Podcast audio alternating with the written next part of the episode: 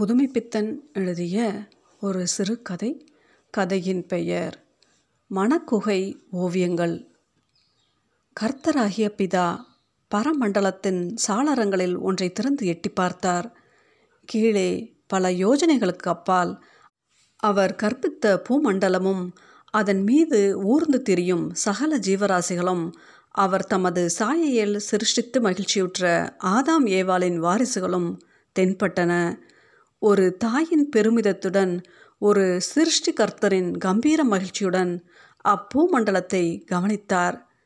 அன்று ஏழாம் நாள். தொழிலை முடித்து கை கழுவி விட்டு சிரம பரிகாரம் செய்து கொண்டிருந்த பொழுது எந்த நிலையில் இருந்தனவோ அதே நிலையில் மனிதனை தவிர்த்து பூமண்டலத்தின் மற்றைய ஜீவராசிகளெல்லாம் அவருக்கு தென்பட்டன. மனிதன் மட்டிலும் ஏக்கத்தார் குளிர்ந்த கண்களோடு விழா விளம்பெடுத்த கூணல் உடலை வளைத்து நெற்றி வியர்வை நிலத்தில் சொட்ட சொட்ட எதையோ குகையொன்றில் வைத்து ஊதி ஊதி உருக்கிக் கொண்டிருந்தான். பிதாவின் களங்கமற்ற நெற்றியில் கண்ணாடியில் கலந்த ஆவி போல் சோர்வு போர்த்திய துயரக்கலை தோன்றி மறைந்தது. தம் இரத்தத்தின் இரத்தமான கனவின் கனவான லட்சியத்தின் லட்சியமான புதல்வனின் நினைவு தட்டியது போலும். இன்னுமா? ஹே மானுடா ஏனப்பா உன் பார்வை குனிந்தே போய்விட்டது? என்ற குரல் பல யோஜனைகளுக்கு அப்பால் உள்ள மனிதனுடைய உள்ளத்தில் ஒலித்தது. மனிதன் தன்னுடைய நம்பிக்கை வறண்ட கண்களை கொண்டு வானத்தை அண்ணாந்து பார்த்தான். நீர் எப்பொழுதும் அங்கேயே இருக்கிறீரே? என்று பதில் கேள்வி கேட்டான். நான் என்ன செய்யட்டும்? உன்னை மாசுபடுத்தும் அந்த புழுதி தோய்ந்த கரங்களுடன் மார்புடன் என்னை கட்டித் தழுவ முயலுகிறாயோ? என்னை சிருஷ்டிக்க நீர் உபயோகித்த புழுதியை விட்டு நான் எப்படி விலக முடியும்? அதை விட்டு விலகி நான் உம்மை எப்படி வரவேற்க முடியும்? நான் நிமிர்ந்த நேராக நிற்பதற்கே இந்த புழுதி தானே ஆதாரம். புழுதியைக் கண்டு அஞ்சும் உமக்கு அதன் மீது நிற்கும் என்னை அறிந்து கொள்ள சக்தி உண்டா? நீர் அந்த சக்தி பெற்று கீழே வரும் வரை நான் இந்த புழுதியில் கண்டெடுத்த அதில் என்னோடு பிறந்த என் சகோதரனான இந்த இரும்பு துண்டை வைத்து என்னை பாதுகாத்து கொள்கிறேன் என்று குனிந்து நெருப்பை ஊதலானான். குகையுள் பளபளவென்று மின்ன ஆரம்பித்தது. உத்தான பாதனத்து குழந்தை தெய்வத்திடம் வரம் கேட்பதற்காக தபஸ் செய்ய கானகத்திற்கு ஓடிற்று. மகாவிஷ்ணுவும் ஸ்ரீதேவியும் ஆகாய மார்க்கமாக செல்லும் பொழுது இக்குழந்தையை கண்டுவிட்டார்கள் ஸ்ரீதேவிக்கு பசலை குழந்தையின் உறுதியைக் கண்டு பரிவு ஏற்பட்டுவிட்டது. தன் கணவருக்கோ இருக்கும் அந்த காத்து அளிக்கும் சக்தியை விவரம் தெரியாத குழந்தைகள் கூட அறிந்திருக்கின்றனவே என்பதில் ஒரு பூரிப்பு கணவரை பார்த்து கொண்டாள். ஸ்ரீதேவியின் கடைக்கண் வீச்சுக்கிணங்கி வரங்களை வாரி சொரிய குழந்தையை அணுகினார் மகாவிஷ்ணு. குழந்தை ஓடிக்கொண்டிருந்தது. பகற்கனவை ரசித்து பலமுறை ஏமாந்த குழந்தை அது. அதற்கு எதிலும் சர்வ சந்தேகம். மனத்தின் பேரில் அதற்கு அசைக்க முடியாத நிரந்தரமான சந்தேகம். உத்தான பாதனது மடியில் உட்கார்ந்து விளையாடுவதாக கெஞ்சுவதாக நம்பி எத்தனையோ முறை முன் ஏமாந்திருக்கிறதல்லவா மகாவிஷ்ணு சங்கு சக்கராயுதராக அதனை வழிமறித்து நின்று குழந்தாய் என்று அழைத்தார். நீ யார்? என்று கேட்டது குழந்தை. குழந்தாய் என்னை தெரியாதா? நான் தான் மகாவிஷ்ணு என்று புன்சிரிப்புடன் தம்மை அறிவித்து கொண்டார். பொய் நான் என்ன கனவு காண்கிறேனா? என்று தன்னை கிள்ளி பார்த்து கொண்டது குழந்தை.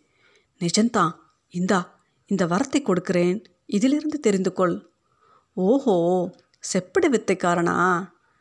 நான் தான் மகாவிஷ்ணு. என் பக்கத்தில் இருக்கும் ஸ்ரீதேவியை பார்.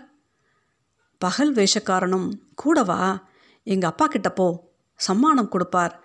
என்னை ஏமாற்ற முடியாது என்று சிரித்து கொண்டே நேரமாகிறது. தபஸ் பண்ண போறேன் என்று காட்டிற்குள் ஓடிவிட்டது அக்குழந்தை.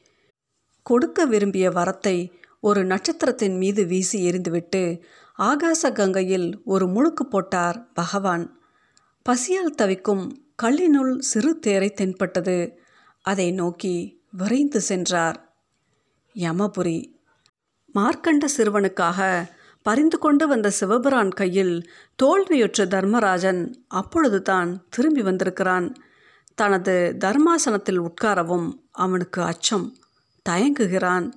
ஆசனத்தடியில் விடாப்பிடியாக உட்கார்ந்து கொண்டு முரண்டு செய்து கொண்டிருந்த நசிக்கேத குழந்தை மரணம் என்றால் என்ன? என்று மறுபடியும் தன் மழலை வாயால் கேட்டது.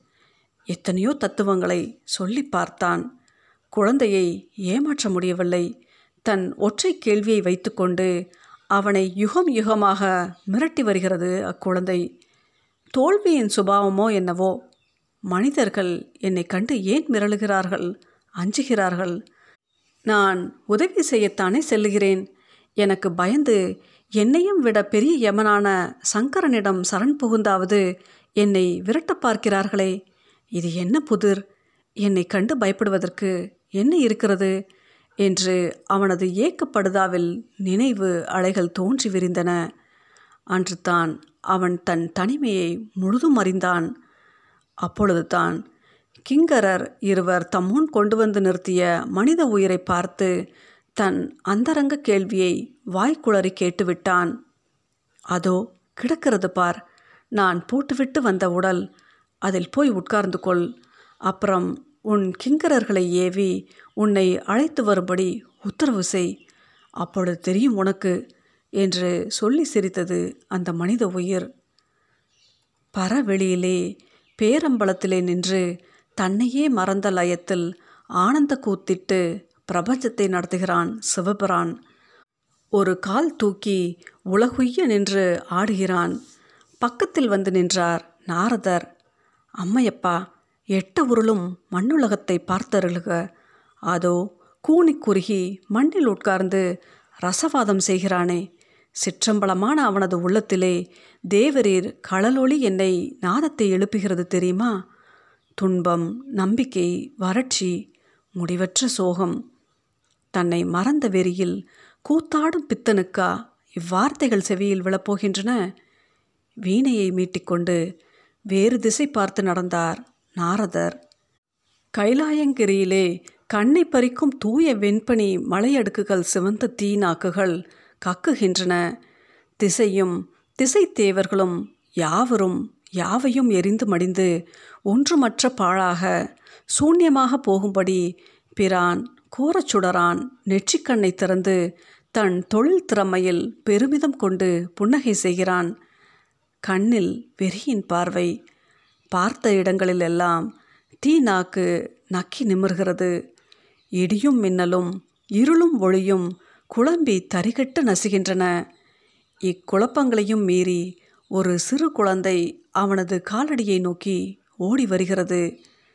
தோளாடையை தன் தளிர் விரல்களால் பற்றி இழுக்கிறது. பிரான் குனிந்து பார்க்கிறான் புன்சிரிப்போடு. அழிப்பதற்கு சர்வ வல்லமை இருக்கிற தெம்பில் வந்த பூரிப்போ இது? என்கிறது குழந்தை. சந்தேகமா? நீதான் பார்க்கிறாயே? என்கிறான் பரமன். உனக்கு எல்லாவற்றையும் அழிக்க முடியும்? உம்மை அழித்து கொள்ள முடியுமா? நீர் மட்டும் மிஞ்சுவது தான் சூன்யம் என்ற அர்த்தமா? உம்மையும் அழித்து கொள்ளும்படி நீர் தொழிலை நன்றாக கற்று வந்த பின்பு நெஞ்சை தட்டி பார்த்து கொள்ளும் என்று சொல்லிக்கொண்டே கருகி நசித்தது அக்குழந்தை.